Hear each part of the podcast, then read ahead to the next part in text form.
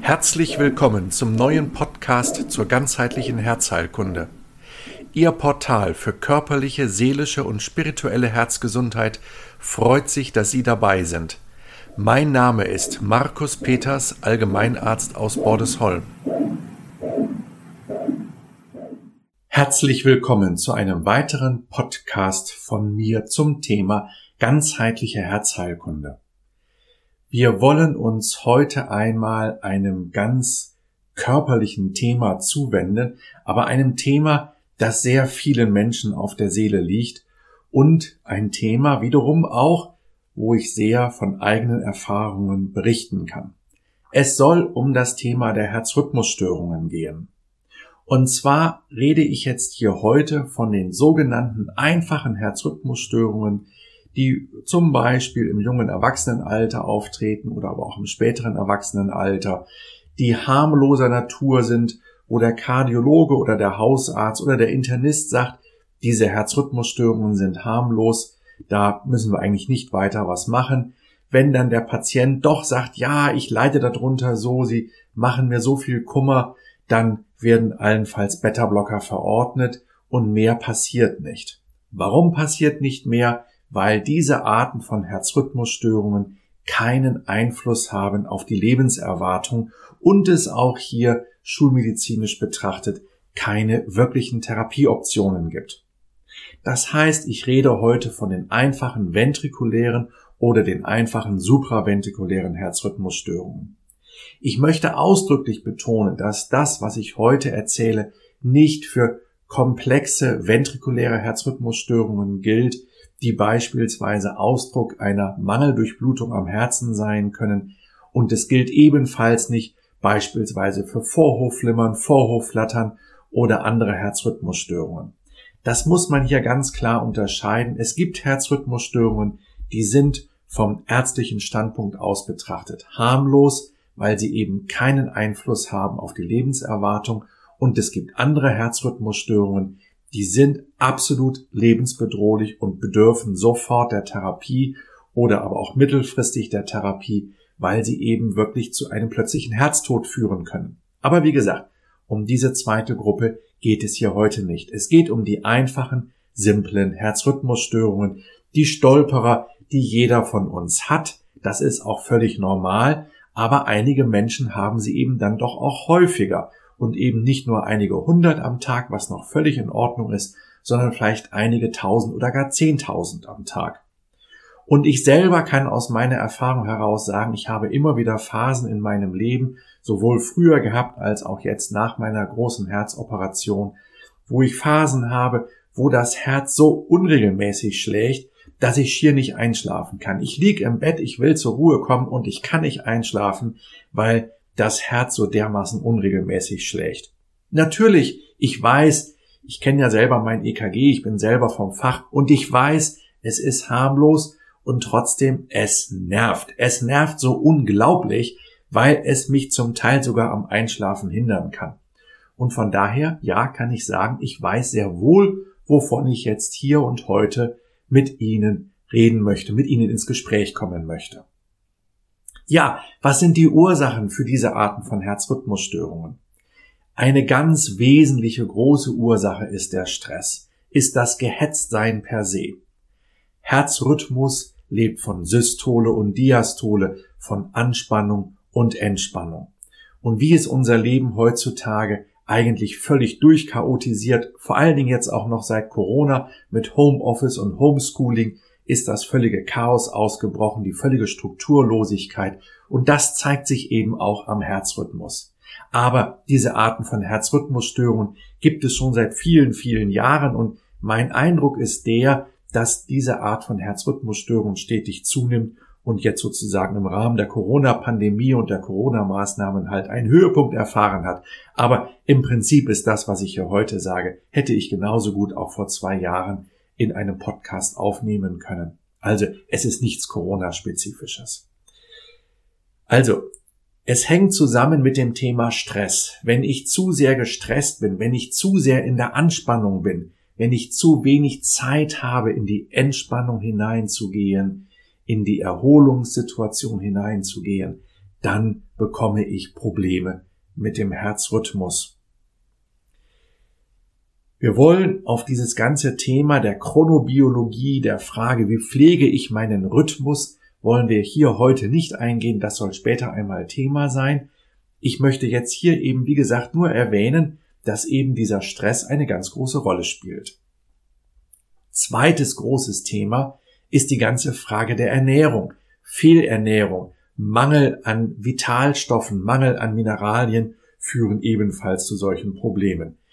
Zum Beispiel, wir leben heutzutage in einer Zeit wieder stressbedingt, in einer Zeit, wo wir uns eigentlich einem permanenten Magnesiummangel aussetzen. Fast alle Menschen heutzutage haben einen Magnesiummangel. Magnesium ist aber nicht nur für ganz, ganz viele Stoffwechselprozesse in der Zelle entscheidend. Magnesium ist auch eine Substanz, die die Zellmembran stabilisiert. Und von daher ist eben hier auch eine ganz klare Erklärung zu finden, warum die heutige Zeit, warum die Fehlernährung auch eben mehr Herzrhythmusstörungen hervorruft, als das früher war.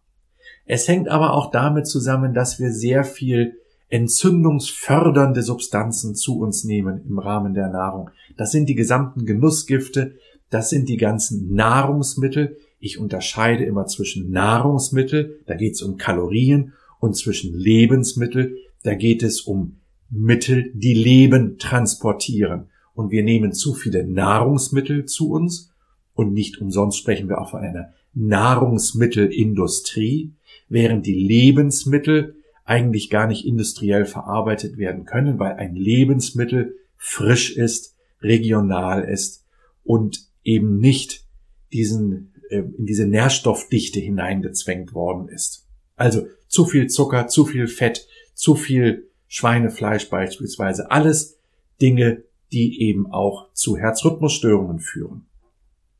Und da sind wir bei einem nächsten ganz wesentlichen Punkt, nämlich bei dem Aspekt der chronischen Entzündung.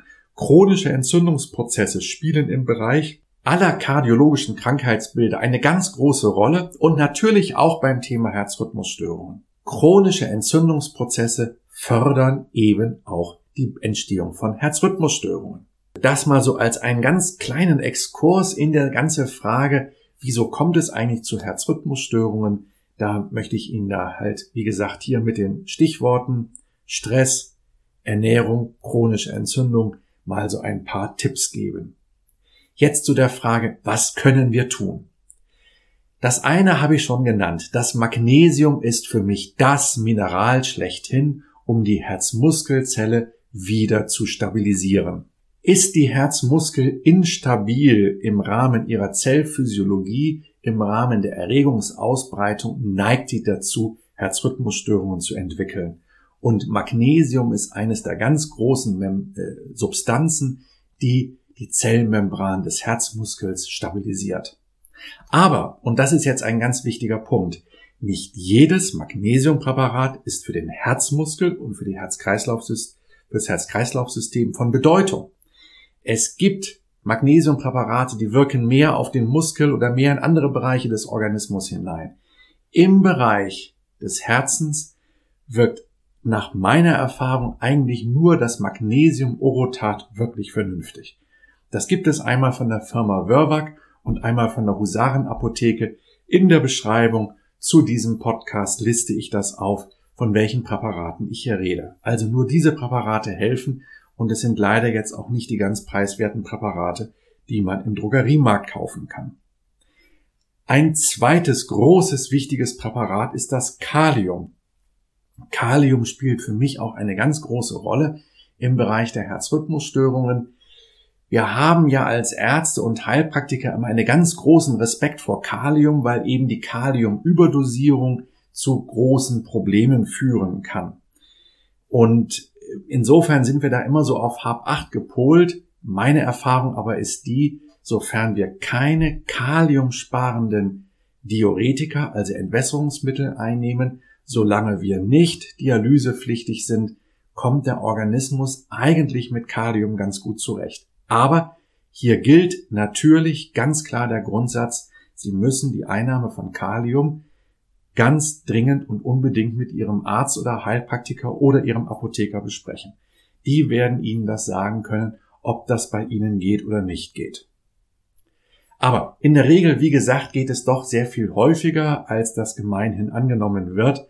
Und so kann man schon sagen, eine Kapsel Kalium wird weiter keine großen Probleme machen, sofern eben nicht klare Kontraindikationen vorliegen. Und da möchte ich Ihnen eine kleine Geschichte erzählen von mir selber. Ich bin ja früher, jetzt wegen Corona natürlich nicht mehr, aber früher bin ich ja recht häufig unterwegs gewesen, so ja, über lange Jahre hinweg ein Wochenende im Monat irgendwo in Deutschland mit dem ICE zu irgendeiner Tagung hingefahren und irgendeinen Kongress besucht oder sowas, ja. Also freitags mittags aus der Praxis weg, schnell zum Zug, in den Zug eingestiegen und dann irgendwann am späten Nachmittag irgendwo in Süddeutschland wieder ausgestiegen. Immer sehr stressig und dann äh, gleich meistens auch sofort in den Vortrag hinein äh, oder in das Seminar hinein, das Seminar besucht, dann abends ins Hotel, schlecht geschlafen, weil einfach viel zu viel Stress war, unglaublich viele Herzrhythmusstörungen gehabt, nachts aufgewacht, nachts im Bett wach gelegen und wie oft bemerkte ich dann mitten in der Nacht, oh Gott, ich habe mein Kalium vergessen. Ja, und dann nach einer sehr unruhigen Nacht am nächsten Morgen als erstes der Gang in die nächste Apotheke mit der Bitte, haben Sie Kalinor-Kapseln, hat jede Apotheke vorrätig, Kalinor-Kapseln gekauft, mir gleich ein Glas Wasser gegeben, äh, geben lassen vom Apotheker und sofort in der Apotheke Kalium genommen, weil ich aus Erfahrung weiß, eine Stunde später ist das mit den Herzrhythmusstörungen vorbei. So, und so hatte ich dann eine Zeit lang, also drei oder vier Büchsen Kalium zu Hause stehen gehabt, weil ich halt so auf jeder Reise es immer wieder vergessen hatte, ja, und immer wieder neu kaufen musste. Aber egal. Irgendwann war dann auch dieses Kalium dann aufgebraucht gewesen. Also das meine kurzen persönlichen Erfahrungen zum Thema Kalium. Es gibt ja auch Kombipräparate aus Kalium und Magnesium in einer Tablette. Um ehrlich zu sein, davon halte ich nicht sehr viel. Ich bin eher ein Freund davon, beides getrennt zu haben. Es gibt natürlich Punkte, die dafür sprechen, es zusammen in eine Tablette hineinzupacken. Trotzdem, ich präferiere es, die beiden getrennt zu haben, weil ich dann nämlich auch besser regulieren kann und besser das individuell handhaben kann, wie viel Kalium, wie viel Magnesium nehme ich. Ach so, genau, ich habe ja noch vergessen, Ihnen zu sagen, wie die gute Magnesiumdosierung ist. Bei Magnesium zum Glück haben wir ja nicht diese Probleme wie mit dem Kalium. Also was passiert beim Magnesium allenfalls, wenn wir davon zu viel nehmen? Wir sollten uns ein gutes Buch nehmen und äh, genügend Zeit fürs WC haben. Das ist die einzige Folge, die bei Magnesiumüberdosierung auftreten kann, sprich, dass man Durchfall bekommt. Mehr passiert eigentlich nicht. Und auch meine Empfehlung für die Frage, welches ist die richtige Magnesiumdosierung, da gebe ich meinen Patienten ganz gerne einen sehr handfesten Hinweis mit. Und zwar erstens mal nicht die gesamte Magnesiumdosis zu einer Zeit nehmen. Das ist natürlich ganz, ganz unpraktisch, sondern verteilt über den Tag. Und ich sage gerne zu meinen Patienten, steigern Sie mal jeden Tag ein bisschen. Und wenn Ihr Stuhlgang so wird wie ein Kuhfladen, dann war es zu viel und dann nehmen Sie wieder ein bisschen weniger und dann haben Sie Ihre individuelle Magnesiumdosis gefunden. Und diese individuelle Magnesiumdosis, die kann übrigens schwanken, je nachdem auch, wie viel Stress man gerade hat. So, also, das war kurz meine Ausführungen zum Thema Magnesium und Kalium. Kommen wir zu einer weiteren wichtigen Substanz. Das ist das Taurin. Taurin ist ebenfalls ein Nahrungsergänzungsmittel, wo ich nur sagen kann, es ist immer wieder erstaunlich, sowohl was meine Patienten berichten, als auch was ich selber an mir erlebe, wenn ich dann Taurin mal wieder ein bisschen aus dem Auge verloren habe, inzwischen passiert mir das immer seltener, weil ich einfach Taurin so schätzen gelernt habe. Ich nehme morgens eine ordentliche Portion Taurin und merke wirklich, äh, nach wenigen Tagen nimmt die Rate an Herzrhythmusstörungen ab. Im Übrigen, das sei nebenbei angemerkt, Taurin ist auch ganz wichtig für die Netzhaut und ich habe ja in einem Podcast mal davon erzählt, dass ich ja erhebliche Probleme mit der Netzhaut habe. Also spricht natürlich auch mein Netzhautproblem dafür, regelmäßig Taurin einzunehmen. Also, Taurin ist ebenfalls eine sehr hilfreiche Substanz bei Herzrhythmusstörungen. Eine weitere hilfreiche Substanz ist das Q10. Q10 ist ein wichtiges Nahrungsergänzungsmittel, eine Substanz, die der Körper eigentlich selber herstellen kann. Die Fähigkeit, es selber herzustellen, geht aber im Laufe des Lebens zurück. Und auf der anderen Seite steigt aber schlussendlich der Bedarf an Q10. Und so macht es Sinn, Q10 zuzuführen, weil eben das Thema Herzrhythmusstörungen auch immer den Aspekt hat, dass es was zu tun hat mit Erschöpfung. Ja, also was heißt das auch, wenn ich Stress habe? Wenn ich Stress habe, heißt das auch, meine eigenen Kompensationsmechanismen sind überfordert. Ja, ich werde mit der Situation nicht mehr ganz fertig, also komme ich in den Stress hinein. Und hier verhilft eben das Q10 dazu, dass die Energiebereitstellung im Körper optimiert wird und wir von daher es leichter haben, einen gesunden und stabilen Herzrhythmus aufrechtzuerhalten. Überhaupt ist Q10 ja eigentlich im gesamten Bereich der Kardiologie eine ganz, ganz wichtige Substanz. Das sei nur hier am Rande erwähnt. Eine weitere Substanz, auf die ich zu sprechen kommen möchte, das sind die Omega-3-Fettsäuren, ähm, zum Beispiel aus dem Algenöl gewonnen, etwa von der Firma Norsan. Eine Substanz, die antientzündlich wirkt, die die Fließeigenschaften des Blutes verbessert und die in der richtigen Dosierung helfen kann, eben auch bei Herzrhythmusstörungen. Bei Magnesium habe ich es ja gesagt mit der Dosierung, das kann man im Grunde selber ausprobieren, dafür braucht man niemanden. Beim Kalium muss man wirklich aufpassen, da muss man auch noch mal jemanden zu Rate fragen, der sich in gesundheitlichen Fragen gut auskennt, also Arzt, Heilpraktiker oder Apotheker. Und bei den Omega-3-Fettsäuren, da kommt es einfach wirklich darauf an, dass man die richtige Dosis zu sich nimmt. Zu wenig bringt nichts, zu viel ist dann auch nicht gut, sondern es muss im richtigen Korridor sein. Und von daher ist schon bei Omega-3 sinnvoll, es im Blut bestimmen zu lassen in einem dafür qualifizierten Labor, was das entsprechend machen kann. Ja, das waren soweit meine kurzen Ausführungen hier zu dem Thema Herzrhythmusstörungen. Was kann ich selber tun?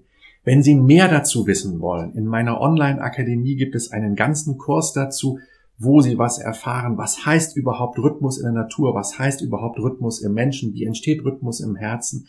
Was macht die schulmedizinische Therapie? Was können wir ganzheitlich dazustellen? Was können Sie selber eigenverantwortlich tun? Worauf müssen Sie achten? Bis hin zu einer Meditation für einen gesunden Herzrhythmus. Also, wenn Sie das interessiert, freue ich mich, Sie in meiner Online-Akademie in dem Kurs zum Thema Herzrhythmusstörung begrüßen zu dürfen.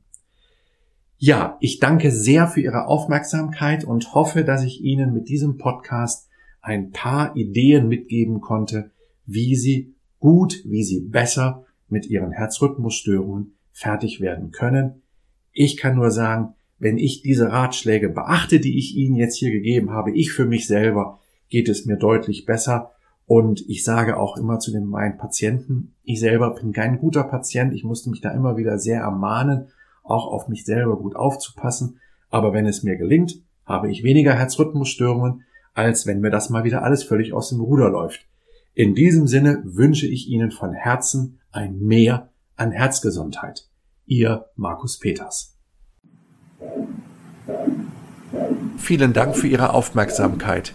Ich bin Markus Peters, Gründer und Inhaber der Praxis Herztherapie Nord. Motto Ganzer Mensch, gesundes Herz. Und der Akademie Der Herzerklärer. Auf diesen beiden Plattformen Herztherapie Nord und Der Herzerklärer finden Sie viele weitere Informationen zu meiner Arbeit. Tschüss, bis zum nächsten Mal.